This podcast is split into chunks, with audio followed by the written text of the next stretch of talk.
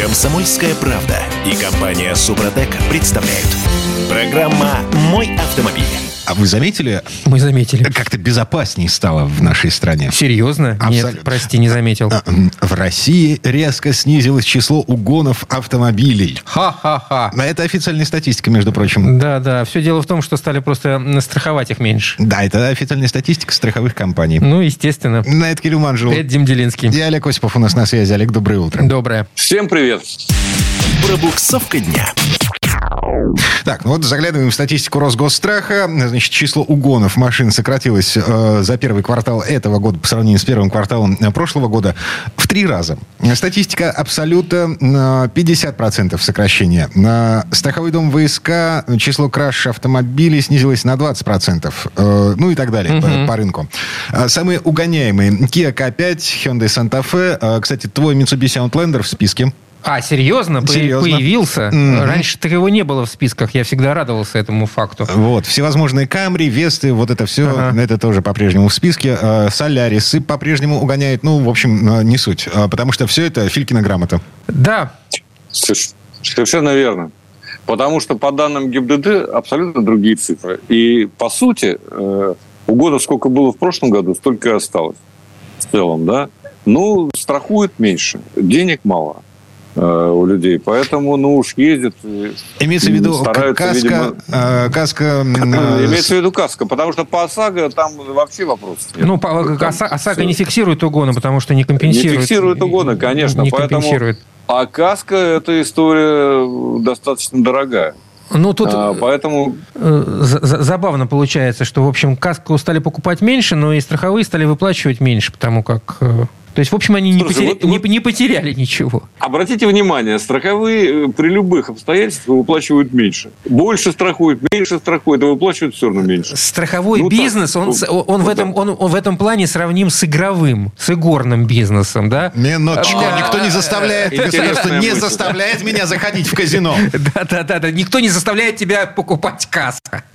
Но страховая всегда в плюсе, Но как да. и казино. Это Всегда. ОСАГО, ОСАГО как облигация внутреннего займа, к которому мы еще, наверное, придем. Так что все, да, все правильно. Я бы эту статистику всерьез не рассматривал, кроме одного, что в очередной раз следует обратить внимание на какие-то элементарные средства защиты. Это правда. Потому что от угонов, к сожалению, увы, э, мы не застрахованы. Поэтому защита от угонов – дело рук самого автовладельца. Но наша с вами задача э, как можно, так сказать, больше поставить вот этих самых защит, страховок. Причем самые примитивные, самые надежные и есть. Вроде блокировки э, колонки, э, коробки переключения передач, рукояти и так далее. В общем, жел- открыть железо. быстро. Мгм. Железо, абсолютно, вот именно это, да. И не обязательно устанавливать огнемет в автомобиле, а вот эти вот вещи можно. И капкан тоже. Так, Огнемет, кстати, это я не придумал. Это был случай в Южной Африке, кстати сказать. За что человек получил срок. У нас есть еще одна важная новость. А, а, Готовьтесь, уважаемые автовладельцы. В мае, возможно, решится судьба вопроса а, об импорте поддержанных машин из-за границы. У нас же сейчас как два канала поставок, да, Европа и И Япония. Япония. Но, Ну, есть у нас еще как бы Ара- Арабские Эмираты, откуда тоже возят машины. э, ну так, Ну, как, как, возят чего? Новые возят оттуда автомобили. В основном, конечно, не подержанные. Так вот, значит, 19 мая в Японии на очередном саммите Большой Семерки будет решаться вопрос о расширении санкций против России. И в том числе э, там будут обсуждать возможность полного запрета на экспорт подержанных машин. Что станет с нами? Ну, да что станет... Вообще все это очень грустно, потому что вот все-таки э, по обе стороны границы, так сказать, нет представления о том, что, э, что нужно делать. А, разумеется, это мало чему поможет, но э, нам осложнит жизнь намного. А главное, э, сделать так, что автомобили будут еще более недоступны, чем сейчас. Хотя больше, казалось бы, некуда. Уже цены, так сказать, э, запредельные, в том числе и на поддержанные автомобили. Но еще поддержанные это кое-как, с этим можно бороться. А если будут только новые, будет совсем тоска. А, Ну, конечно, этого погоди, не а- будет. Олег, ты имеешь в виду, Конечно. э, что эм, на самом деле канал поставок, он не будет перекрыт, просто э, очередное... Ну, логистика у Просто осложнится, и, соответственно, сто- стоимость увеличится. То есть это все будут завозить, допустим, через Просто появится посредник. Армению. Ну, например, там будет посредник в Армении, который может, который может купить автомобиль в Японии, ему разрешено, да, будет оформляться сперва на него, потом он будет перепродавать этот автомобиль дальше по цепочке. Мгм. И э, закладывать ближе- в ближе стоимость, там в всего стоимость Казахстан, машины конечно. на какую-то маржу свою. Мгм. Ну, конечно, но ближе всего, конечно, через Казахстан, э, через тот же Китай гнать. Это э, безусловно, потому что, ну, по логистике, да, и через Армению это будет даже дороже. Э, Там, потому что нет, так сказать, портов, в которые можно было пригнать, так сказать, целый корабль. Сейчас в Владивосток приходят корабли огромные, с этими самыми в четыре этажа с автомобилями. И они все э, расходятся среди потребителей. Ну, не знаю. В принципе, это, конечно, никому не выгодно и ни на что не влияет, в общем-то. Ну, в смысле, Но, это влияет на нашу жизнь, на нашу это влияет здесь. на, вот именно, единственное, что влияет, на нашу жизнь, на потребителей, больше ни на что. Увы, это так. И это очень печальное, с моей точки зрения, известие, э, известие лично для меня. Ну, пока это только планы, есть еще слабая надежда, что вдруг они передумают там. Ну, есть, конечно, надежда. Хотя говоря- Собственно, нам недолго, нам недолго ждать. Все А. будет ясно очень скоро. Хотя говорят, что те же машины из Германии сейчас тоже по такой длинной цепочке гонят. Э, Там их перекупают сперва белорусы, потом передают, перед- пере- перекупают уже россиянам. В общем, наверное, там и ничего. Ну, ну, э, не знаю. Эм, Возможно, сохранится этот канал, возможно, э, возникнут новые сложности. Однако, единственное, что на что рассчитывать не следует, так это на то, что машины будут дешеветь. Есть деньги, берите сейчас, дорогие друзья. И не ждите, пока будет хуже. Ладно, пару минут до конца четверти часа. У нас есть еще одна тема. э, Смешная, забавная.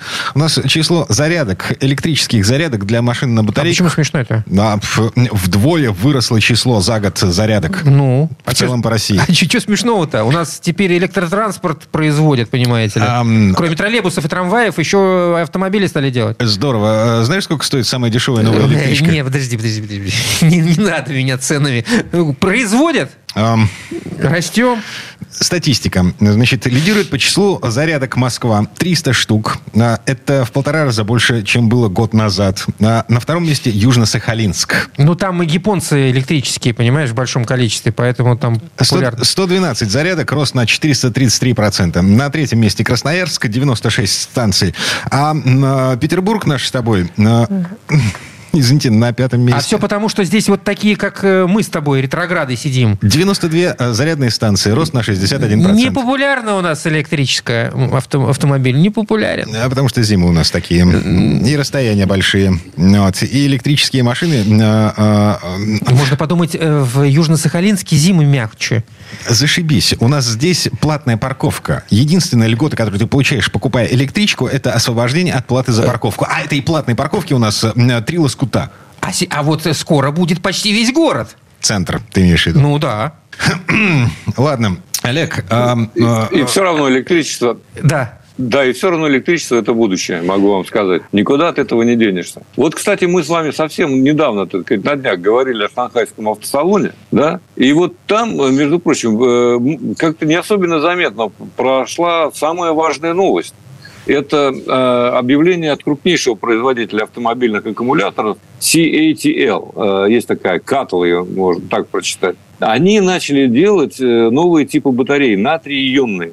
А это значит, что э, на самом деле натрий-ионные технологии, они были ограничены. Почему? Потому что там плотность энергии э, была невысокой, и циклы зарядки, к сожалению, много не выдерживали. Теперь вот эти главные проблемы удалось преодолеть. Но на самом деле вот эти натрий-ионные аккумуляторы, которые обходятся, кстати, без э, лития, которого дефицит, да, а также без кобальта и никеля, то есть других дорогих элементов, они, во-первых, дешевле, даже дешевле, чем железофосфатные. А железофосфатные – это те, которые устанавливаются на недорогие модели Тесла, кстати. И вот это действительно э, очень серьезная заявка. То есть э, есть надежда, что электромобили вот с этими э, натрий-ионными аккумуляторами, во-первых, будут дешевле, во-вторых, делаться быстрее. И кроме того, они не боятся э, холода, и не бояться э, полного разряда. Э, то, что есть в других, в литионных батареях. Это очень важное заявление. Как-то оно прошло незамеченным. Я бы хотел, чтобы наши слушатели это все знали. Это интересно. А что касается зарядных станций, то на самом деле, ведь то, что мы возим, опять же, из Китая, вот поддержанные автомобили, электромобили, достаточно много, особенно в восточной части страны. Это они недорогие. Это они пока до Москвы доезжают, становятся, может быть, дорогими. И здесь не такой спрос на китайские электромобили. А в принципе, э, там, вот, на востоке страны, спрос стабильный. И, конечно, зарядки нужны. А... И зарядки нужны, в том числе и в Москве. Цифры. На сегодня, на начало 2023 года, точнее, а, парк электромобилей в России насчитывает 21 400 машин. Это машины, стоящие на учете. 21 тысяча. Значит, а, число зарядных станций к концу 2024 года, по прогнозу наших властей, которые значит, вкладывают миллиарды рублей в развитие электротранспорта, бла-бла-бла, 3000 зарядных станций по всей стране будет. Вот. Ну, чем могу сказать? Да, мы в самом начале пути. Да, в какой-то момент было э, так, что бензин продавался в аптеках, потому что считался лекарством. А, а, и только потом... Да, электричество только в лампочках. Теперь все. Угу. Ладно, на этом прерываемся. По крайней мере, с Олегом Осиповым. Олег, Олег спасибо. спасибо. Хорошего дня. Всем удачи. Пока-пока. Ну, мы вернемся буквально через пару минут. А в следующей части программы к нам присоединится Юрий Сидоренко, автомеханик, ведущий программу «Утилизатор» на телеканале ЧЕ. И поговорим о том, можно ли уехать, если инспектор остановил и долго не подходит. Комсомольская правда и компания «Супротек» представляют. Программа «Мой автомобиль». А в этой четверти часа э, давайте попробуем разобраться в одном очень странном для меня вопросе. А нарушаем мы правила дорожного движения или не нарушаем в том случае, если мы уезжаем от инспектора ГИБДД? Конечно, нарушаем. А, а если инспектор ГИБДД, ну вот он взмахнул палочкой своей так. полосатой, да, а, а потом потерял к нам интерес? В смысле потерял? Он просто вышел на дорогу помахать палочкой просто так? В коромысле потерял, как любит говорить одна наша коллега. Это Кирилл Манжулов. Это Дим Делинский. А, и э, Юрий Сидоренко, автомеханик механик, ведущий программы «Утилизатор» на телеканале ЧЕМ. Вместе с нами Юр, доброе утро. Привет, Юр. Доброе утро всем. А это вообще законно?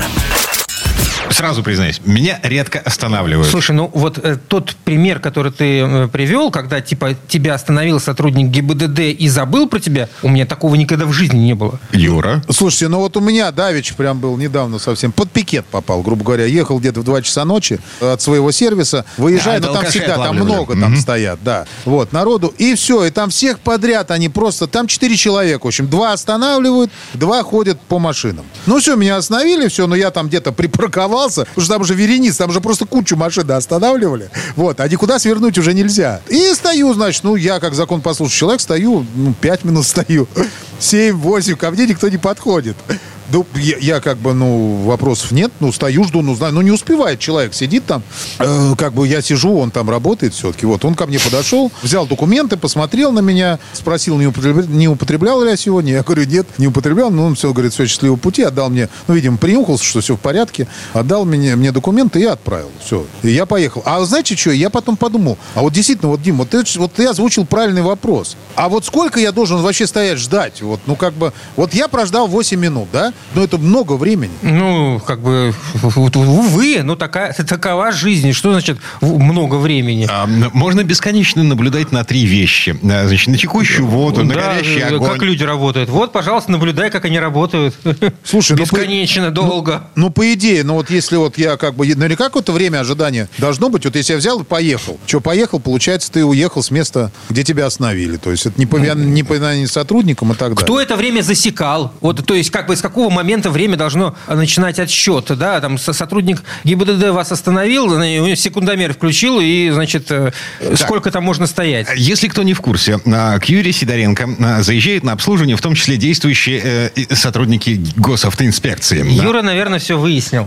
Нет, Юра. Я, я выяснял, да, конечно, выяснял. Я причем не только у них выяснял, я еще выяснял у автоюриста, тоже моего клиента. Сначала позвонил ему, а, сначала я спросил у них, они у сказали... У, у, у, у гаишников? Да, у гаишников, они скажут, Ага. слушай, ну если ты поедешь, мы, конечно, тебя отпустим. Говорит, а если другой поедет, то, скорее всего, мы поймаем, и дальше он будет потом доказывать, что мы к нему долго не подходили. Вот, я позвонил Вот. юристу, да. Ну, я, не, я так и думал, честно говоря. И действительно, это штраф, и там есть э, статьи неповиновение законному распоряжению, требования сотрудника полиции. Ну, то есть там, там история такая, ну, как бы вот э, э, понятная для меня была, пока я с юристом не созвонился. Он говорит, ну, конечно, надо уезжать. Что тут, какие проблемы?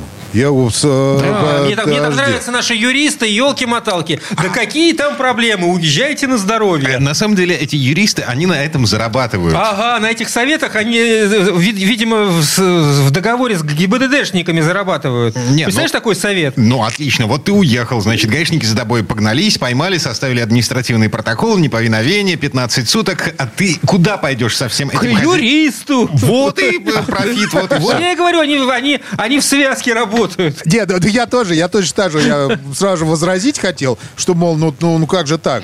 Вот, а вдруг потому что я решил сбежать, и все, и потом вот это, то, что Дима сейчас сказал, все это времени больше значительно а, оторвет. И дальше я услышал очень важную вещь. Нужно грамотно все сделать, чтобы не попасть под ответственность. Это, погоди, это, это, Вот. это, это вообще что? А, а вот, а вот так, вот, вот смотри, то есть первое, остановитесь по требованию полицейского, само собой, то есть не остановиться нельзя, иначе все, это уже без вариантов. Дальше, вы ждите около пяти минут, сразу же уезжать нельзя, мы про это уже сейчас сказали. И дальше, если через пять минут никто не подходит, то нужно просто связаться с дежурной частью и объяснить ситуацию. Ау. Сказать, инспектор остановил, но к машине не подходит, никаких требований не заявляет. Вот. Можно также позвонить на телефон доверия, там сразу же возьмут трубку, как он мне сказал. Я не звонил, честно могу сказать сразу же. Я всегда стою, жду. И все, и дальше, вы, как, как только вы позвонили, вот, у вас был факт звонка, вот, и дальше вы спокойно берете и уезжаете. Но это он так сказал. 嗯。Ну, слушайте, я не знаю, кто решится на такое м, безумие, на мой взгляд. Ну, правда. Не, ну, вот... э, Ну, слушай, Юр, ты представляешь, вот, вот представляешь, ты звонишь на телефон доверия, говоришь, вот э, такая-то бригада, значит, меня остановили, я жду уже больше там такой-то, что мне делать? И они там скажут, и они, например, сейчас мы с ними свяжемся. Вот они с ними связываются, и к тебе в результате этот товарищ подходит. Представляешь, с каким Ну, настроением? нет, я, я-то прекрасно понимаю. Я говорю, я жду. Но просто вот юрист считает так, что можно взять и уехать, не ждать. И вот лично как я бы сделал, я могу сказать. Как я бы сделал? Я бы вышел бы из машины, подошел бы, сказал, здравствуйте, товарищ, товарищ там, кто там, лейтенант, э, капитан. Извините, пожалуйста, э, вы можете мои документы проверить, и я поеду дальше. Очень тороплюсь. Большое, я, я очень извиняюсь. Не, не очень, я очень извиняюсь. Но, пожалуйста, просто мне надо там ехать, у меня там встреча важная. То есть я, я бы вот сделал бы так. Кто-то мне скажет, Юра, да ты неправильно делаешь. Нужно, Нет, блин, вот я- так я- вот. А я с тобой полностью согласен. Я бы так же сделал, если у меня действительно время как-то поджимает. Ну, в- общем, здесь вопрос-то вот в чем. Это же для обсуждения тема. И она мне...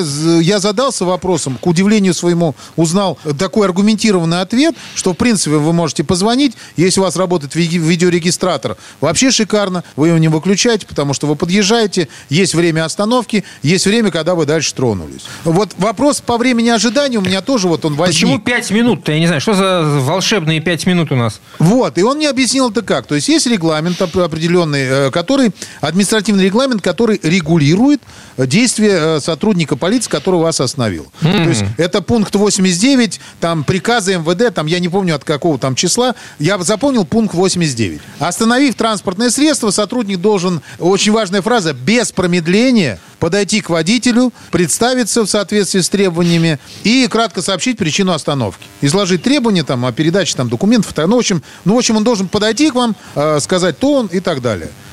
И без промедления. Сколько это без промедления?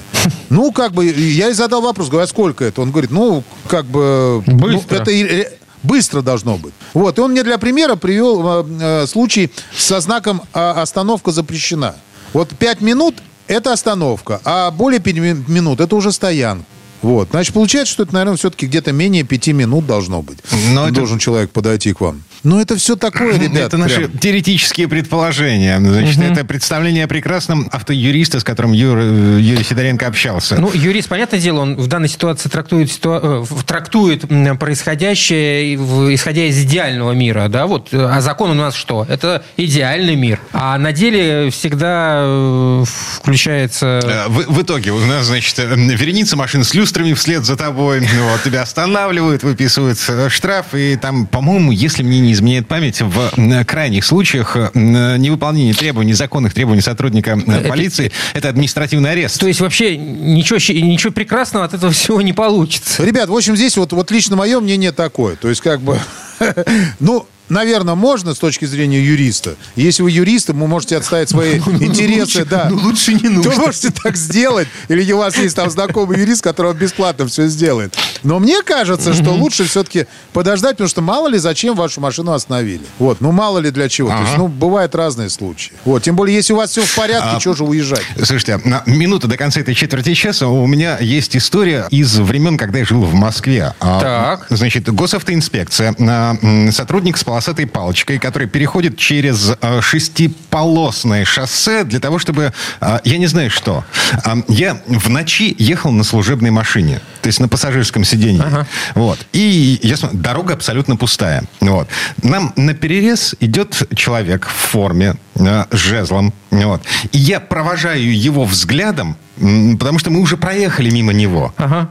И через 300 метров, уже за поворотом, нас останавливает следующий инспектор. Говорит, «Ам, по какой причине вы не остановились на законные требования, по- сотрудника полиции? Нормально, да. Интересно, что, что, что, что водитель-то сказал, с которым ты ехал. Водитель достал корочки, потому что это был м, служебный водитель Министерства внутренних дел. Ага. А, понятно все, да.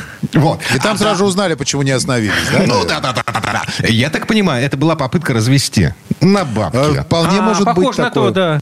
Слушайте, ну, ну я-то, А я-то сам- рассказал сам- историю про другую. Да, да, да, да. А самое смешное, чем вообще эта закон- история закончилась. Э, Инспектор посмотрел на эти корочки, ну вот, плюнул в нашу сторону, сказал, идите нафиг. В этот момент из-за угла, из-за следующего поворота показалась еще одна машина, остановилась рядом с ним, ну вот, эм, с воплем, э, типа, там за углом стреляют. Обалдеть. Слушайте, это вообще какая-то прям такая опасная штука. А, нулевые, Москва, центр Москвы. Ну, а как же ж. Да, ну это может быть вполне, да. Вполне могло быть такое. Ну, в общем, надеюсь, что сейчас... Ладно, все, я молчу. Это был Юрий Сидоренко, автомеханик, ведущий программы «Утилизатор» на телеканале Че, а, и человек со связями а, в госавтоинспекции. И И, среди автоюристов. Юр, спасибо. Спасибо, Юр. Хорошего дня. Большое спасибо, всем удачи. Нам мы вернемся буквально через пару минут. В следующей четверти часа у нас Федор Буцко. Поговорим о том, как выглядит новое лицо мирового автопрома. Его показали в Шанхае. Комсомольская правда и компания Супротек представляют. Программа «Мой автомобиль».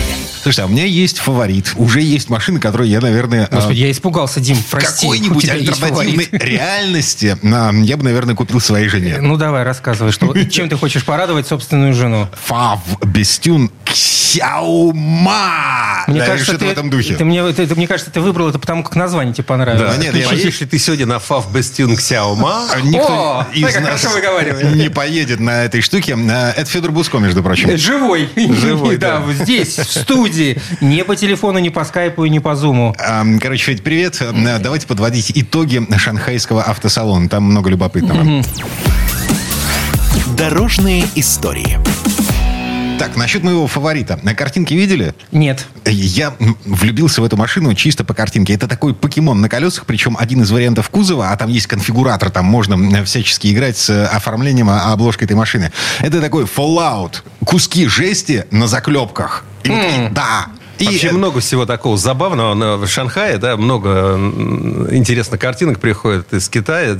То есть, наконец-то, э, большой, серьезный автосалон где-то прошел. Да, не у нас, да, не в Европе, даже не в Америке. Он прошел в Китае. То Ну, в есть- Европе, судя по всему, уже и не будет. Ну да, в Европе как-то это все дело отошло, потому что, на самом деле, давно уже автопроизводители, глядя на эти автосалоны, понимали, что кучу денег тратишь, то есть туда приехать, какую-нибудь Женеву или Франкфурт, стоило им миллионов по 30, 40, 50 э, евро. Это очень дорого. Это деньги за аренду зала, за привоз оборудования, за очень дорогой свет, потому что в залах обычно свет такой За всякие бедненький. акции, там, шмакцы. Если ты оставил вот этот зальный свет, то у тебя не стенд, а такой, ну, какой-то бомжовый уголок. а, Поэтому и- еще не перестали тратиться на девок. Э, Это давно Так, уже так, случилось. Подожди, да. с девками. А, объясни, пожалуйста, тогда. То есть- за- А, а Шанхаю зачем? А Шанхаю зачем? Дело в том, что вот э, Европа уже поняла давно, что ну, ты за такие деньги, даже за меньшие, любой там Volvo или Jaguar Land Rover или там Mercedes может провести собственное мероприятие. Угу. И ты будешь тогда в этих автомобильных лентах новостей не просто среди многих, а это будет твое мероприятие. Ты к нему подготовишься, ты потратишь меньше денег, получишь гораздо больше выхлоп. Поэтому вот эти салоны уже перестали быть настолько актуальными. Тем более, что они в Европе всегда были еще и местом продаж. Это просто мы приезжали на первые пару дней, журналисты, угу. вот одна выставка. Потом журналисты уехали, когда приходят люди обычные, там совершенно другая экспозиция. Туда люди приходят для того, чтобы на одном зале сравнить, что мне взять. Opel, там, Volkswagen а, я возьму или Citroën. Какие условия обслуживания, какие а, условия кредитования. такой получается. Да, а как-то вот с пандемией это все дело закисло. А Китай сейчас от пандемии отошел. То есть это такой большой китайский дракон, который там спал и кашлял немножко ковидно, значит. У них этот самый ковид отменили, и они устроили супер-шоу такое прям очень большое. Там вот полно таких машин, которые понравились Диме или которые нравятся мне. Ну, лучше, чем мы их будем описывать, лучше вы просто картинки какие-нибудь посмотрите. Но а... все-таки у них что там, дешевле получается машины выставлять в Шанхае, чем, например, в Европе?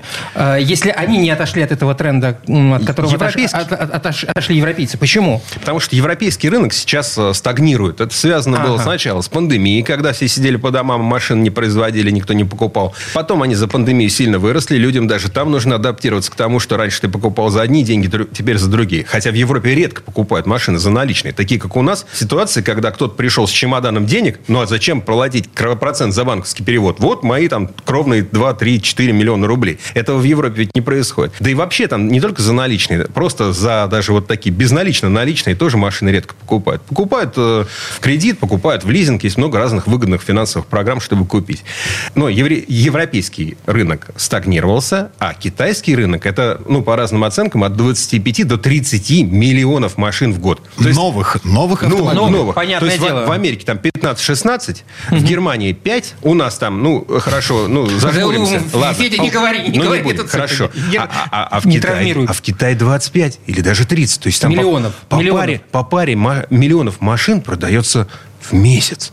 Конечно, там это выгодно. Конечно, там можно вкидывать эти угу. деньги в большую выставку, в то, чтобы прозвучать и так далее. И, кроме того, очень интересно, ведь на этот салон многие поехали. Я вот, к счастью, сейчас в Петербурге, а не в Шанхае. я, я, я был, бывал на шанхайском салоне, никогда его не любил, потому что там было всегда трудно работать. Из-за того, что... Ну, я думаю, ты бы не, не отказался в шанхайскую посетить выставку. Слушай, сейчас. ну сейчас, наверное, бы не отказался, но совершенно не расстроился, что не поехал, потому что, ну, я, я же езжу... Есть люди, которые ездят на салоны посмотреть, угу. ну, немножко немножко пообщаться. Это одна ситуация. Я же обычно с видеокамерой. И Шанхай снимать всегда было очень тяжело. Шанхай всегда был нормальный. То есть никто никому не уступает. Никто не следит за тем, вот ему ну, хочется к машине, он не смотрит, что ее сейчас снимают. Угу. В Европе, в Женеве все, ну, как бы это нонсенс, если ты снимаешь, а кто-то тебя поперек кадра перешел. В Шанхае могли подойти, еще заглянуть тебе в объектив, поправить вот так волосы а, в отражении, понимаешь? И пойти дальше. Там дичь была полная всегда. Зато какая картинка. Да, да, картинка. Ну, что ты с ней сделаешь, когда у тебя ее половина пленки, понимаешь? Можно один раз ставить там, ну, ну, ты же едешь не для того, чтобы простебать местное население, так сказать. Это не, не, не очень-то да. Насчет вот. стеба местного населения. А я продолжаю смотреть на картинки с шанхайского автосалона, картинки с выставки. Значит, нечто под названием Карлман ZZR а, циркониум. Представьте себе истребитель, стелс, вот, То вот есть эти это не автомобиль? Угловатые формы, вот эти а, самые. автомобиль. Да, которые основное предназначение это разбивать радарные волны, да. И вот в таком же стиле выполненный автомобиль. Это внедорожник. Вот. Выглядит как натуральный американский истребитель стелс. Интересно, знаешь, э, ну, то есть, понятно, что мы можем посмотреть картинки, составить себе одно представление, можем посмотреть другие картинки, составить другое, но вот мне лично интересно смотреть на это еще и глазами европейской аудитории, которая сейчас, поскольку вы себя не посмотришь, тоже mm следят внимательно за Шанхаем. И они, э, особенно немцы, потому что немцы традиционно очень сильны в Китае, на китайском рынке. То есть у них есть собственные машины, у них есть совместные предприятия. Там, скажем, Volkswagen традиционно партнерится с двумя крупнейшими китайскими производителями и выпускает там разные модели э, огромными тиражами. Volkswagen долгое время был номер один по производству в Китае. Угу. Ну, там, ФАФ, ну, Volkswagen. Ну, у них там, собственно, да? есть модели для китайского да, рынка у Volkswagen. Да, зачастую это были, было какое-то старье, какие-то устаревшие пассаты позапрошлого поколения, которые ездили там в такси и так далее. И вот сейчас они просто видят, что все это и, и уходит, и уходит из рук, потому что э, Китай производят очень много, производят очень смело. У них очень много инновационных машин. Ведь то, что мы здесь видим, это либо ну, такой средний уровень, да, либо вообще низкий уровень. То, что привозится угу. к нам китайского. Ну, за, если мы не говорим о том, что кто-то привез там пару машин, они там где-то там в каком-то эксклюзивном салоне стоят. А в Китае на своем рынке полно премиума. И этот премиум активно отбирает позиции у Мерседеса, у BMW а и у других э, э, производителей. Что такое китайский премиум? Это ну, чуть-чуть дороже кожа в, э, в обивке, не знаю, там больше экранов, вместо трех, не знаю, десять их куда-нибудь зафигачить. Что такое китайский премиум сегодня в автомобиле строении? А вот в том проблема, что китайский премиум это примерно то же самое, что, например, британский премиум, немецкий премиум. Ну, то есть это хорошая инженерная школа, это огромное количество инновационного оборудования, которое, собственно, сейчас и определяет уровень комфорта Своя инженерная школа, китайская? Ну, не бывает уже такой, знаешь, а, только уже, наши, уже, только уже не наши. Мир, мир глобален. Но они у себя конструируют, они у себя производят. Да, естественно, известно, что китайцы скупают лучших специалистов со всего мира, тащат к себе дизайнеров, инженеров, а, тех, кто занимается подвеской, тех, кто занимается моторами, тех, кто занимается электробатареями, на секундочку, да. Все это у них есть, и они, э, в общем, очень сильно выстреливают. А насчет смелости, там, например, есть, ну, если мы там завершим, начали с забавных концептов и завершим забавными концептами, то, например, специальное детское там кресло, которое устанавливается там в некоторые модели, и оно там и меряет температуру, и само их обеззараживает. Когда вы выходите из машины, еще включается лампа, которая кварцует, так сказать, это самое помещение. И так далее. Вплоть до того, что а, смешной сенсор, который регистрирует, пукнул ребенок или нет. То есть, чтобы, ну, как ты сидишь спереди, у тебя там система кондиционирования все это уберет, но чтобы родитель знал, вкусно покушал ребенок, там все у него хорошо с пищеварением или нет. Дима, э, выдохни. Может быть, такую надо машину для жены присматривать, точнее, с таким креслом. Или, например, есть машина, которая предупреждает владельца о, соответственно, том, что ему пора бы сделать прививку. Ну, понятно, что в Китае, который пересидел эту пандемию в жестком локдауне, да, где блокировали целые кварталы, где отправляли в эти лагеря, им сейчас предлагается машина, которая сама вам будет э, напоминать, во-первых, о том, что пора сделать новую прививку, да, внутри там есть э, системы, которые фильтруют воздух, которые следят за тем, когда включить рециркуляцию и так далее, и так далее, Слушай, вплоть до того, что меряют вам температуру. Такое ощущение, что все-таки это все избыточно. Вот все вот эти функции, ну, во-первых, они временные, с той же прививкой, но сейчас есть, через два года уже будет не нужно. Э, это... Конечно, это, это блажь. Но как это, и много... это такой, да, это блажь, вот, хорошее слово. Это блажь, ну, это э, всегда на салонах есть такие штуки, которые называются там шоу-стоппер. Это то, ради чего ты подойдешь к стенду. Да, ты можешь сказать, а ну глупость какая. Но заодно ты посмотришь, что еще есть у этого производителя. А у них линейки машин очень большие. Э, ну, Дима, видимо, не может оторваться от этого светлого будущего, которое он считает почему-то к нам относящимся каким-то боком. Ну, например, электрический кроссовер BYD э, стоимостью в 160 тысяч долларов. Э, это на китайском рынке. Ага. Угу. Ну, это тот самый премиум. Я вот все, я снимаю шляп, ребят. Значит, полторы тысячи автомобилей в общей сложности. Сотня премьер, в том числе мировые. Там Мерседес устраивал свою угу. премьеру, ну, вот, электрическую. 20 а, стран, и все это выглядит как наше с вами светлое будущее. Ну, правда. То есть сходите, посмотрите на эти картинки хотя бы, посмотрите на видео, эм, снятое на Да, и все-таки европейцы там выставлялись. Безусловно, вот. конечно, потому что Китай определяет автомобильное настоящее. На этом а, мы вот здесь поставим паузу. Да, некоторую. будет интересно, посмотрите. Будет, а, будет интересно. Федор Буцко был вместе с нами со свежими впечатлениями от первого за четыре постпандемийных года э, Шанхайского автосалона. А мы вернемся буквально через пару минут. Федь, спасибо. Всего вам доброго. В следующей части программы у нас журналист и летописец мирового автопрома Александр Пикуленко. Послушаем историю о том, как немцы засунули батарейки в Е-класс. Комсомольская правда и компания Супротек представляют. Программа «Мой автомобиль». А это мы вернулись в студию радио «Комсомольская правда». Я Дмитрий Делинский. Я Кирилл Манжула. И в этой четверти часа у нас традиционная история от Александра Пикуленко. Чуть больше двух лет тому назад, когда автосалоны в Европе еще проводили, на Мюнхенском автосалоне компания Mercedes-Benz показала седан EQE, который можно назвать электрической альтернативой модели E-класс.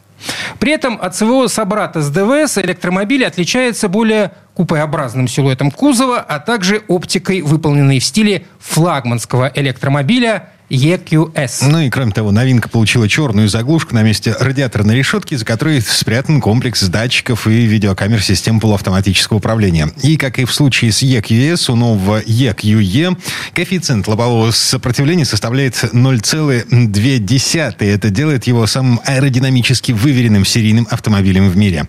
Слово Сан Санчо. Тест-драйв. Е-класс – стержень производственной программы штутгартского концерна. Та косточка, без которой не созревают плоды. Почти два десятилетия именно Е-класс оставался наиболее востребованным Мерседесом во всем мире и уступил лидерство только с наращиванием выпуска компактных моделей кроссоверов. Впрочем, ни те, ни другие пока не снискали той славы, которую концерну принес Е-класс. Секрет успеха – размер, сделавший Е-класс в равной степени удобным для повседневных поездок, выполнения представительских функций и даже для службы в такси. Вот уже 20 лет, как длина Е-класса стремится к 5 метрам – с тем же упорством, с каким предел математической функции бесконечности. До этой отметки простираются границы бизнес-класса, одного из девяти сегментов, утвержденной Еврокомиссией автомобильной классификации. И что показательно, именно так и назван сам автомобиль. Е-класс по-немецки – Executive класс. Отождествлять одну модель с целым сегментом вполне в амбициях концерна Daimler AG. Там с самого своего образования в 1926 году утверждают, что именно они изобрели автомобиль. Остальным приходится принимать это на веру. В чем-чем, а в прошлом Mercedes-Benz мало кто из конкурентов способен тягаться. Однако прошлое, как веский аргумент, требует постоянной инъекции новизны. И если электрический – это новый автомобильный язык, который мы сейчас изучаем – то роскошный седан под названием Mercedes-Benz EQE – лучший способ выучить его прямо сейчас. Ассортимент электрических моделей немецкой марки постоянно пополняется. И на данный момент это самые свежие, что есть у Mercedes-Benz. EQE – это роскошный четырехдверный седан длиной 4950 миллиметров с силуэтом купе. К нам в руки автомобиль попал в его заднеприводной версии EQE 350+, мощностью 292 лошадиных силы и с очень неприличной ценой – почти 12 миллионов рублей. Новый электромерседес встает в один ряд с Е-классом, который для многих автомобилистов является лучшим автомобилем в мире. По сравнению с ним владельцу EQE нечему будет завидовать. В роскоши, качестве и благородстве он не уступит предшественнику ни в чем. А может быть, он чуть-чуть проигрывает в комфорте, но многократно выигрывает в эстетике и высокотехнологичном имидже. Что выделяет Mercedes-Benz EQE, по крайней мере, при первом взгляде? Так это внешний вид. Сходство по элементам конструкции и габаритам с CLS, известным нам по кличке Горбатый, более чем очевидно. Но в целом он четко следует логике и характеристикам электросемейства EQ. Неспадающий передок в сочетании с большим неоткрывающимся капотом, на левом крыле есть прорезь для заливки омывающей жидкости, и плавные изгибы боковин кузова создают свежий и очень динамичный образ. В общем, что касается Mercedes-Benz EQE, речь идет об электрическом шедевре, который как нельзя лучше представляет семейство Mercedes E-класс. Главным стилеобразующим элементом становится наклон крыши сзади, который создает линию купе и дает максимальный CX 0,20. Та же самая выработанная за многие годы философия автомобиля бизнес-класса прослеживается и в интерьере. Объективно, конечно же, салон EQE по вместительности затмевает салон E-класса. И это понимаешь сразу, когда видишь массивную приборную панель со всеми удобствами и эстетикой дорогого Mercedes-Benz. Материалы отделки более чем первоклассные. Но что удивительно, они не относятся к аналогам Е-класса и даже С-класса. Mercedes-Benz пошел здесь по другому и явно более сложному пути – используя переработанные материалы. Таким образом, на ферме подчеркивают экологически чистый подход в рамках общей философии, под названием «Электрическое искусство», которое поддерживается как искусство возможным. А вот что остается неизменным, так это качество сборки и множество систем комфорта и безопасности водителей и пассажиров. И хотя потрясающего экрана гиперскрин здесь не было, но двух экранов MBUX второго поколения более чем достаточно. У них есть все системы, чтобы придать EQE высокотехнологичный характер, который подчеркивает класс и природу модели. Также не может быть никаких претензий к уровню доступного пространства и комфорта. Но, с другой стороны, высокий пол вынуждает сильно сгибать ноги. А 430 литров багажного отделения маловато для такой большой машины. Да и обзорность осложняет городскую езду. Зато сильной стороной EQE стала езда по автомагистралям. Это один из немногих случаев, когда система привода электрической модели позволяет сделать это без стресса и тоски по зарядкам. Можно подсчитать, что на одном заряде вы с комфортом проедете почти 500 километров, что, конечно, всегда может быть больше в городе и меньше за его границами. Но этого достаточно, чтобы в полной мере насладиться дальней дорогой. А когда трасса станет извилистой, EQE снова порадует вас своим поведением и ощущением. Задний привод и мощность в 292 лошадиных силы открывают у машины задорный характер, который помогает шустро проходить повороты, несмотря на объем и вес. Это, конечно, не спорткар, да и не в этом дело. Но у него все необходимое, чтобы позволить вам оставаться на правильной траектории и не позволять весу влиять на процесс движения. Здесь все настолько правильно, до такой степени сбалансировано, что чувствуешь, что этой машине не нужно больше ничего. Добавки, пожалуй, могут только испортить образ. Возможно, по этой причине более мощные версии EQE мощностью 408 лошадиных сил уже в стандартной комплектации имеют полный привод и рулевое управление – передними и задними колесами. Подвеска может быть не такая эффективная и плавная при поглощении дорожных неровностей, как у обычных «Мерседесов» такого размера. Есть все же проблема с проездом мелких неровностей и гребенок. Но они не столь ощутимы. Лежачие полицейские он проезжает достаточно благородно, не очень досаждая водителю и пассажирам. Единственное, что действительно не понравилось, это реакция на нажатие педали тормоза и ощущение замедления. Что особенно раздражает, когда вы просто хотите притормозить, а не остановить машину. Система электропривода EQE 350 состоит из электродвигателя, расположенного сзади, и приводящего в движение соответствующие колеса. Литий-ионный аккумулятор состоит из 10 модулей и имеет полезную емкость 90 киловатт-часов. Состав никеля, кобальта и марганца в соотношении 8:1:1 оптимизирует возможность вторичной переработки. Но ключевой особенностью в этом электромобиле является инновационное программное обеспечение управления энергопотреблением, которое обновляется по беспроводной сети и предлагает максимальный запас хода 567 и 654 километра согласно заявлениям Mercedes-Benz. На практике тяжелый двух с половиной тонный седан с дымящейся резиной с места не рвет. Да и разгоняется до скромных 210 км в час. Правда, первые 100 км в час он пролетает за 6,2 секунды. А средний расход электричества во время нашей поездки не превышал 21,5 киловатт-часов на 100 километров. Таким образом, благодаря очень мощной системе рекуперации энергии, которая регулируется под рулевыми лепестками и включает функцию езды с одной педалью, средний запас хода легко колеблется в пределах 450-500 километров. Зарядка от 100 до 80% заняла всего 32 минуты на быстром зарядном устройстве постоянного тока мощностью 170 киловатт. А от бытовой сети с ее 10 амперами для полной зарядки потребовалось почти 10 часов.